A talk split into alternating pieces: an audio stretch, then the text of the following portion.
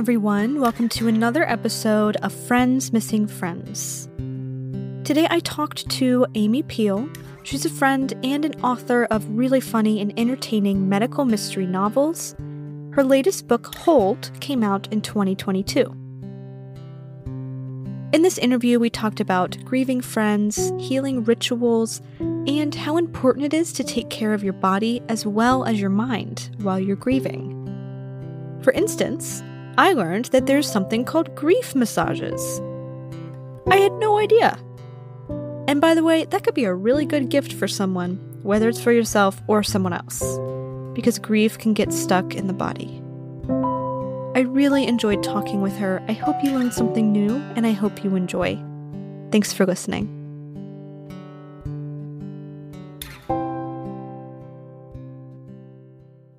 My grief uh, started as a young kid only because my dad left all of us. So basically, he abandoned six kids and my mom. Mm. And so that, when I was little. Um, so I think, as I recall, that might be my, besides a grandfather dying, that was kind of that. But from when I think where I really actively needed to take care of myself and get help was when my mother died in 2011. hmm And, you know, I was very close to her, and she was my mother and a friend. And so, Mhm. um, and she always told me she was going to live to 102. And she was very healthy, except she had breast cancer, cured that, and then got bone cancer long after, but didn't really tell anyone, or she knew she didn't know. I think she knew. She just knew that there wasn't going to be a good ending to that. Oh, gosh. So, um, my sister and Helen and I helped her leave the planet. She was in hospice. She hated, she's a nurse, so she hated, you know, anything to do with hospice. But I would say if Mhm. anyone listens, eh, hospice is probably the best thing you can ever do with anybody who's in kind of a, a terminal phase. And if they get better, you just get discharged from hospice. But it shouldn't have this, if you go, you're dead meat kind of Right. feeling that people respond to. Uh, my mother did get to it at the end, not happily, but she got had to go in hospice at the hospital. And my Mhm. sister and I are both nurses, so we had to decide we wanted her screaming in pain, or do we want to give her morphine so that she's not in pain? And Mhm. knowing that when you give people morphine under the tongue, it slows the respiration down and eventually can cause them to stop breathing, not like instantly Right. but I wasn't gonna let I wasn't gonna let my mother be in pain. Like I heard her screaming. Oh, bone cancer. gosh. So there's confusion around that. But I think anybody who is dealing with death or is currently struggling, I think hospice is, is amazing and has resources. And then when Mhm. she did die, I gave the eulogy and kind of planned everything because most of my siblings just couldn't. Uh, They, they weren't able to, and I just stepped up. Um, so Mhm. I wouldn't have done it any other way. And then I found out through someone who I got massages from that there was a gal who did body massages yeah, for people while they were grieving. Oh, Lynn wow. Prashant is her name. Because when someone close to you dies, you hold the grief at certain parts of your body, whether you're aware of it or not Yeah. you do. And so I went to see this when she and we talked on the phone. It's Dr. Lynn Prashant, and she does things thing called degriefing. Degriefing. And what that means is that all of us as humans throughout our life have lost people, Mhm. pets, things.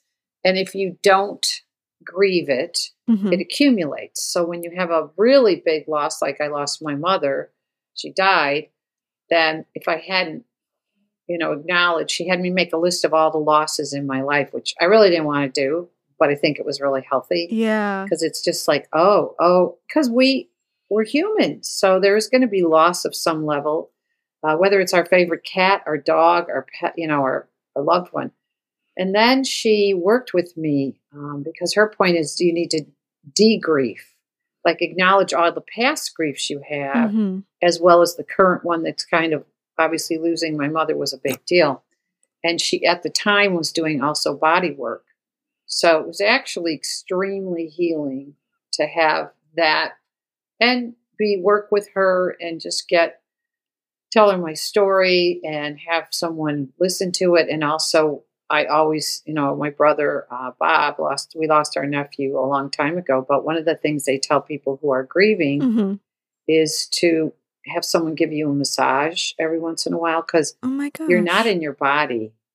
I don't know about you when you lost your friends and stuff, but because it's such a surreal world, Yeah. And it is. My dad died, my mother died. It's like the world keeps going by really fast, but I didn't feel fast. I don't know how you were, you know, when your friends died. hmm I honestly, I, my mind is blown. I don't know why, but I have never heard about degriefing or grief massage. Never heard of it. But that makes so Yeah, much I sense. Well, because we feel things and sometimes we stuff them guilty and oh, I, you know, it's too sad or, you know, but when somebody dies, it's not like it's negotiable. I haven't heard anyone coming back down to say hi ho, but our bodies are the, probably the smartest part of us. Our mind tries to override things. Right. Oh, you'll be fine. Oh, and people go, oh, she, le-" you know, they. all It's nice. It's people are at a loss for what to say. I get it. So they say things like, oh, she's in peace now, or she's not in pain, which is true. But I think each of us has our very own kind of grieving. I really do.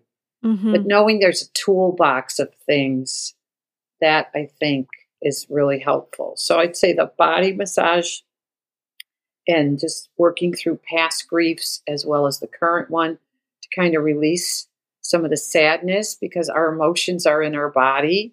So if we don't acknowledge and try to work, acknowledge and heal, they'll stay there. Um, so I think those were just two big things that helped me when my mom died. And then hmm when Karen died, I knew she was going to die, but um, because she had brain tumor, Mm. and she and I were friends because our kids were in preschool together. Aw. And you know, I, and then she before she died, she asked me to organize her celebration of life because she knew I'd be funny and also organized. So I did that. We did that. My my husband and my son helped us, and we did. It was on Zoom because of pandemic. Right. Yeah. but there were over a hundred people because they have relatives in Italy. So um, that was also very cathartic because she gave a list of people she wanted to speak, and I didn't know anybody except one other person besides the family because they were all friends from her past. oh. So it was kind of like a, a gift because I called each one and kind of explained the format of the, you know, celebration of life on Zoom. And I, how did you know Karen and what did you do? So I kind of got to know about her past in a way I had never known before because our our point in time started when we met and the kids were two years old. So Mm. that was actually a gift. And then, um, you know, I was pretty sad and Mhm. my, and I I talked to a therapist because I think therapy is very healthy, yeah. taking care of your mind and your body. And she gave me some really good tips. Um, so I think you have dollar stores. I think everyone has dollar stores wherever they live. But Mhm. I just went to the dollar store and got those big, tall, I'm Jewish, but those big, tall Catholic candles. I had a picture of Karen and I, and I lit the candle, and I would, it was just brought me peace to seeing the candle. I put it on my mantle, and a picture of us, and I just kept them going because the candles, because they're not that expensive. And just seeing a lit candle Mhm. was very comforting. So she that that ritual, and then the other thing I did is um, I planted a lavender uh, plant bush in my backyard, and I just call it Karen. So Oh my gosh. when I go by the la- yeah, I go by the I always take a little piece and say, "Hey Karen, how are you doing?" because it's living and it's comforting and the candle and that it's just kind of like I'm in touch with her but in a very kind of nurturing way. Wow. I was shocked when you said the bush because I did the exact same thing for my friend. Really? Yeah, and I visit the bush and I I touch it and I'm like thinking kind of in my head, people are probably think I'm crazy. They're like, here's that girl like talking to the tree again. Because they don't know the story behind it, right? right, right. Well, I'm in the backyard, so if anyone's peeking over, then too bad for them. But isn't it healing when when you do that? It really is. And I've been it's become a tradition for the past couple years where every year on her birthday, which was also the day of her death, I visit the tree and I'll bring a friend and we'll just kind of sit by the tree and like light some incense and I'll we'll just kind of talk. I didn't really have a structure, but we'll just like talk about her. Um and it's been yeah, it's like a ritual and it's a physical representation and yeah, it is really nice. It is. It really is. It's very nurturing, I think. And then my other friend, uh, who I was close to, Sandy, again, met her through the schools where the kids were. She had breast cancer. They gave her, then she cleared that. And then years later, she got bone cancer. They gave her two years. Oh God. But she lived eight. Now, her family is very religious. Her son is a priest. They did go to Lourdes. She got the waters and all the prayers. And I think I do believe in that. I do believe in prayer and mm-hmm. healing. And um, and then I just whatever, you know, I took her to chemo a couple times when she, you know, we stopped for lunch after when she was getting chemo and was available. And then we would do things depending on her energy. It was just, what do you feel like? I'm too tired. That's fine. Just acknowledging. And I think just being with the people while they're here and hearing them. Mm-hmm. Like, I'd love to see you, but I just am tired. Or, I mean, I'm glad because we used to go out for dinner and have a cocktail. It's kind of one of our rituals. Yeah. And one night she, she called, it was a Wednesday school night. I mean, I'm not in school, but still school night. And um, I said, she says, Up, oh, I feel like a martini. I said, Okay, I'm coming over. Oh. So we had one martini. She goes, I'd like another half a martini. I said, Okay. So that was the last martini I had with her. Oh. Because she kept getting sicker. And if I had just said, Oh, I have to get up in the morning and do da da da da, or I can't, or I'm so glad I just didn't even do that because that was really the last time we had a drink together and hung out. We didn't do anything big. We sat in the chairs with our feet up and drank a martini. Mm-hmm. And then, um, you know, she really, really fought the big fight. We would go on vacation with her family. And finally, she called me and she said, I, I just can't do this anymore. I can't do the chemo. It was just, you know, too much. So um, I, I, I, respected that. And mm-hmm. um, close to her family. Um, and so, you know, she was real clear. She was so organized. I mean, she she had a binder that she did put together about when I'm gone. Oh my gosh. And every single thing you can imagine the doctors, the dentists, passwords, the banks, the any paperwork, the house, because she ran the whole family and mm-hmm. all that. So everything that needed to be done at any time was wow. all spelled out in this binder. And oh so responsible. Like, that's really responsible. Oh my gosh, yeah. Well, I mean, she had time because she was so tired. She could sit and just watch TV or sleep. She didn't have much energy. Mm-hmm. But she wanted to make sure that everything was handled.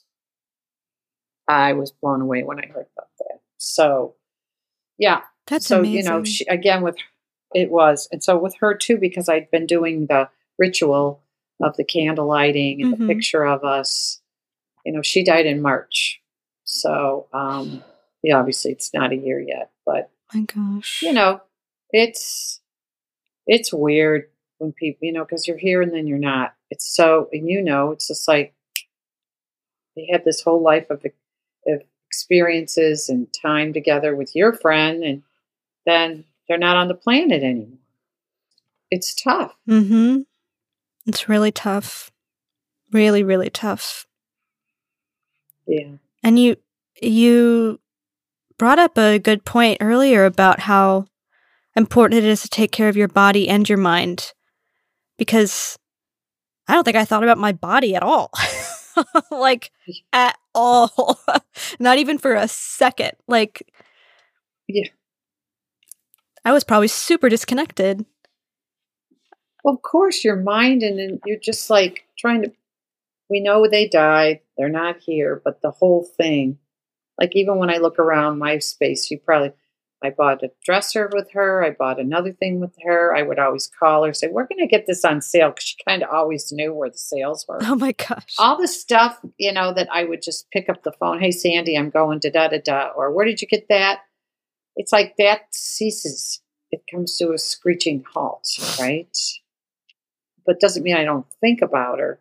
Mm-hmm. But yeah, it's, I, I don't think, unless you really know just to, if you're not going to, you're probably not in your body when you lose somebody. I don't think I was, but what I learned was that then that's when you get a massage. Mm. And if you, and if people can't afford massages, because they're, you know, some are cheap, some are not, there's always massage schools where there's students that need to do a certain number of massages Right? around the country. So you go and say, sign up to be one of their guinea pigs, right? Mm-hmm. But yeah, the body work I think is really important. And that there's even specific people out there who do it specifically for grieving people. That's Yeah. that's total yeah. news to me. You have to ask around, but yeah, because I didn't know that. Mhm. I never heard of it before until someone said. I'm like, well, that makes sense. But you know, if it's not on your radar screen, What you just said too about how everything just comes to a screeching halt, like it's like even if you know they're going to die, it's still a screeching halt. Like it's kind of like nothing can prepare you for it. Exactly. Really. But it is like I remember after my dad died, I was in Chicago. I'm driving and I'm looking and it feels like people are going really fast, like walking fast and- Mhm. because my mind was like you said, it's just like stops yep. and it's just it's just trying to process it. Yeah, everything seems so absurdly fast. It's like, wait, what are we all Yeah. racing to? It doesn't make any sense. Yeah. Yeah. It's bizarre. Uh, did you Yeah, have any experience with grief groups as well? Um, no, not really. Now, my other job long ago was I was a nurse transplant coordinator, and I was the one who spoke to families after they were told their loved one was brain dead. Oh my god. So that was my job. Oh my so god. to go in and say, not knowing him, obviously, you know, if you decide you want to donate their love, your loved one's organs, I can facilitate that. But if you decide not to, then that's fine too. It's the right decision. So that was a part of my career is being with, present with people who had just found out their loved one was dead, brain dead. Wow. and it was like sacred space because that's the time where you just have to be 100% present and clear. And um, so that's what i did for part of my career was was around death. So um, i talked to other transplant coordinators and i you know we we but we it was heavy duty but the the bookends of our career were somebody had to die they died motorcycle accident or whatever. The family donated the organs so for the families sometimes that helped them make sense out of a senseless death. Mm-hmm. so while there was the heaviness and the grief and the loss they were having they would then donate and then i would be the one to write them a letter that your kidney went into a 32 year old woman with two kids or your heart their heart, heart went into somebody so it was like their their loved one lived on Yeah. and so so it, it's a bittersweet but the satisfaction of seeing somebody who otherwise would be dead from end stage organ failure live and not just live thrive Mm. just gave me such an appreciation for life and all the everyday things that we have to be grateful for Absolutely. Now did you find a grief grief group that you went to after your friend died I found one. Honestly, maybe I'll try again. Um and it wasn't bad. It was fine. Um but I don't know. I think I um maybe was searching for something that a grief group couldn't necessarily provide or could only provide in a very small way for a limited period of time, which was a sense of community. And there was some of that for sure. Um, but it was also like, you know, I didn't stay in touch with any of them. It only lasted four weeks. Um, and there was no one else there who had lost a friend. Uh, it was people who had lost parents and spouses. Mm. So I was able to connect about like grief in general, but I think part of me wanted to connect with someone who also uh, was going through a, the same specific type of grief. Um, Sure. so that just wasn't the right space for that particular desire. But I definitely found it healing. I just, um, I think I'm always looking for more. just in everything. Well, that's not a bad thing because you do when you do have a friend who's died. You, you do. I think for me because we were we had a group of friends, so we we each we grieved differently, but we collectively all knew how sad it was. hmm And But I'm glad that you had mutual friends that you could. Um, was that healing to be able to kind of grieve separately and together?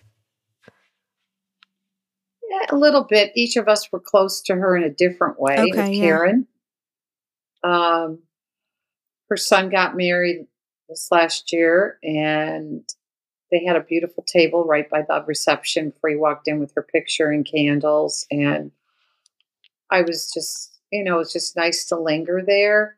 Um, my friend Norma, uh, she couldn't even look at it because Karen and Norma were very, very close. So she's Mm. like, can't. I just can't. And I'm like, okay. I just wanted you to know it was there and not, and not, not head to the reception and all of a sudden be stopped in your tracks, you know? hmm So um, it helped.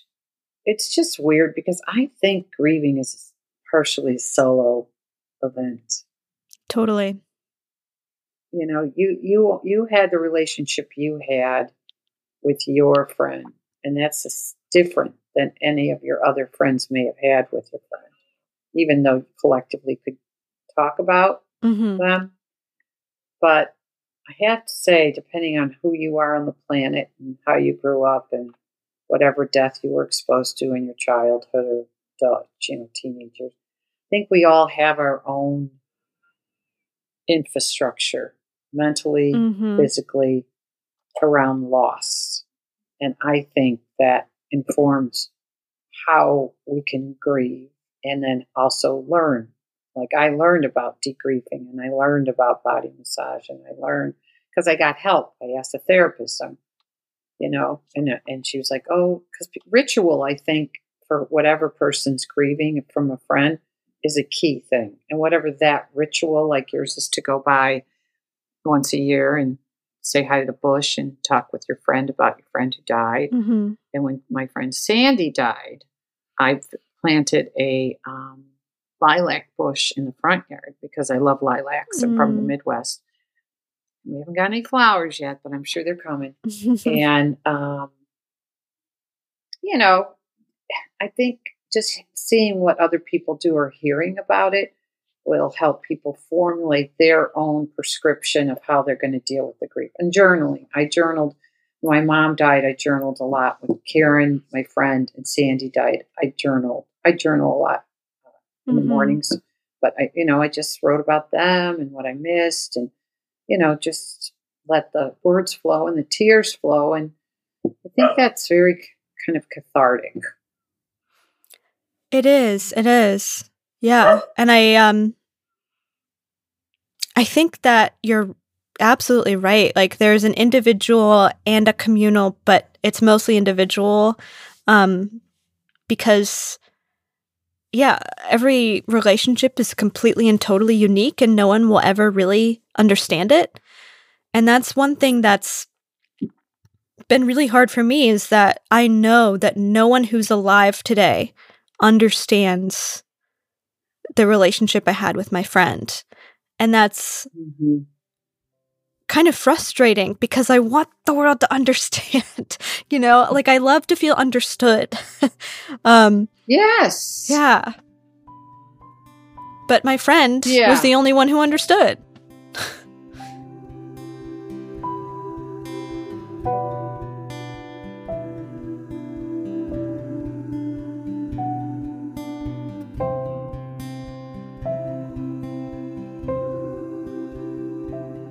Also also we're Jewish and they have a really beautiful tradition when you lose somebody you wear a pin a black little ribbon pin Mm-hmm. but the part of the ribbon's torn and you wear it outside on your coat or your shirt depending on the weather and when people see it they know that you're hurting Oh, wow. so even if they don't know you or they know you a little bit it's a it's a visual sign once you know what that is Mm-hmm. that that person's grieving. And our temple was kind because they, you know, in the Jewish tradition, if you go to temple, I don't go all the time, but when they Friday services, it's interesting because they say the name of the loved one that you lost uh, every year on their yahrzeit, the anniversary of their death. Mm. They say if anyone has lost somebody in this this week, please stand. And if anyone's lost anybody in the last month, please stand. Oh, wow. And then if anyone's lost anybody in the last six months, and what visually you see is that people, everyone's losing people, and that you're not alone. Mm-hmm. No matter how hard the grief is, that it, it was it, it was hard. And when people started standing up, I just even though I didn't know some of them, but it was just comforting because I knew there were other people in the room that just had a loss. Mm-hmm. That's so important, that visual reminder, because our our grief and our pain is invisible. Yeah, exactly. One thing I've been kind of thinking a lot about recently is asking for what you need, which is really hard just in general.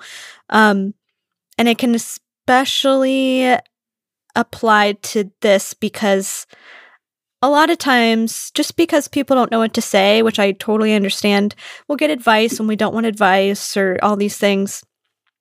And then it was like this year, I was like, oh, I could like just ask for exactly what I need instead of just hoping that they can just do it without, you know, me telling them. Reading your mind. Exactly. Yeah. People can't read my mind. and they don't necessarily know I'm grieving. I'm not wearing a pin. So they might not even Right. know. Yeah, yeah, yeah. No, I mean, I'm pretty good about asking for what I need, but I've been married 35 years, so my husband can kind of tell, which is great, you know, if I'm just hurting. So I'm, Mm, you know, and I'll cry when I cry. I mean, I did a lot of crying. Um, hmm And that's okay. It's very healing too for the mind and the body. Um, but asking for what you need sometimes, you know, whether you just don't want to go to something or, you know, or it's safe to just cry around friends that knew, like Sandy, they knew and they just looked at me and they knew I was hurting, hmm you know, they just knew. So, yeah, but I think advocating for yourself and saying, I'm a little tender right now. Hmm at least telling people how you're feeling if you're able to. Sometimes you don't even know yourself because it's such a foggy brain moment, right? Mm-hmm. But Yeah. yeah, saying being able to say no, like I can't do this, I can't go to this event, whatever it is, or going somewhere and just giving them a heads up. Hey, I'm I'm grieving right now. Like I'm very tender. um, I think we don't do that very much. I don't remember if I ever did that. Actually, Yeah, it's a hard one. It's a hard one. was there any particular type of support that you wish you had um, when your friends passed, or do you feel like you um, had really good and helpful support? Well, I think I had good support because I'm part of a community um, friends Mhm. and my husband. And our, you know, we're not overly religious, but having an infrastructure where we would wear the black ribbon top and then I could go to temple and cry, had a place to go. Mm-hmm. Uh, I had a therapist, so I was able to get some advice. Um, and mostly, yeah, I think I was lucky because, well, when my mom died, I learned about more things like I talked about. And so Mhm. when my friends died, I had some tools on board. Like, even if you know someone who's friend has lost a friend, you can give them a journal like my aunt gave me a journal, and I it was lovely because I ended up writing it. I wrote to my mother, you know, when she Mm. died. Just, hi, mom. I wish you were here. I would tell you da da da. And even with friends, oh, you're not going to believe what he did this time, Sandy.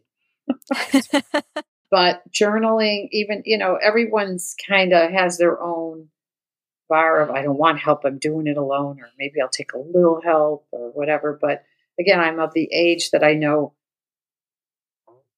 speaking my feelings. And I'm not always aware. I mean, I was very angry. I know they were going to die, and I know she died. I still don't get, I still was angry because it's part of the grieving process. But hmm I really feel lucky that I felt like I had a lot of resources that could help me. It won't take away the sting, but it comfort it's comforting. hmm It helps you not feel quite so Like a- alone. Even if it's like a hot cup of tea and light a candle, you know? hmm And having somebody remind you to slow down because you know me and you are going like bat out of hell half the time, getting a million things done. And it's kind of like that's easy to do, but sometimes you got to turn it off or slow it down. You know what I mean? Uh huh. Oh yeah. Yeah, I wish we got more days off work for grieving. yeah. I don't know about you, but I only took two days off, and I should have taken more. I, uh, well, I, with my mom, I thought I could go back to work and I couldn't. So I had enough sick time, Mm-hmm. PTO. I just thought, I thought I was ready and I wasn't. Um, with my friends, because I was already retired, I was, I was my own boss. And sometimes being your own boss, not always a nice boss. Um, you know, well, you got to get this written. You have a deadline. Doesn't matter. Um, which really happened with the third book that just came out for me oh, because during writing it, Karen died and my friend Sandy died. But I had a oh pub date that, so I would just sit at my computer and write and cry. Oh because- my god. You know, I I had made a commitment and I had a date, and I'll just never forget. Like I told publisher, and I was working with a book coach. I was like, "Well, just letting you know, this is what's happening," and and I made my deadline. It was a little tardy at some things, but you know, I was aware that, and I, I just let myself cry. It Mm-hmm. was like creativity, creativity and crying at the same time Creativity. which was a new combo. You know what I mean? So, yeah, Ugh, yeah, That sounds so tough. it was. Oh I'm my just so glad the book's done. Oh, It's out, but and I dedicated it to my friend Sandy. oh. So that was good, and her family loved that I did that. And mentioned Karen in it, and yeah, Mm. but I think if you can slow down or find the time even after you get home from work to just slow it down and nurture yourself, I think that's the best gift you can give yourself.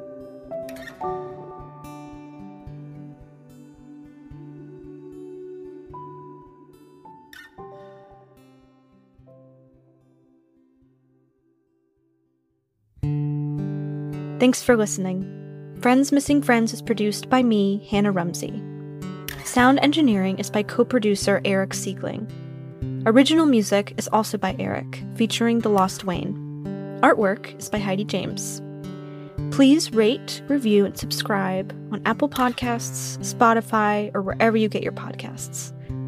Together, we can cherish and remember the friends we miss. See you next time.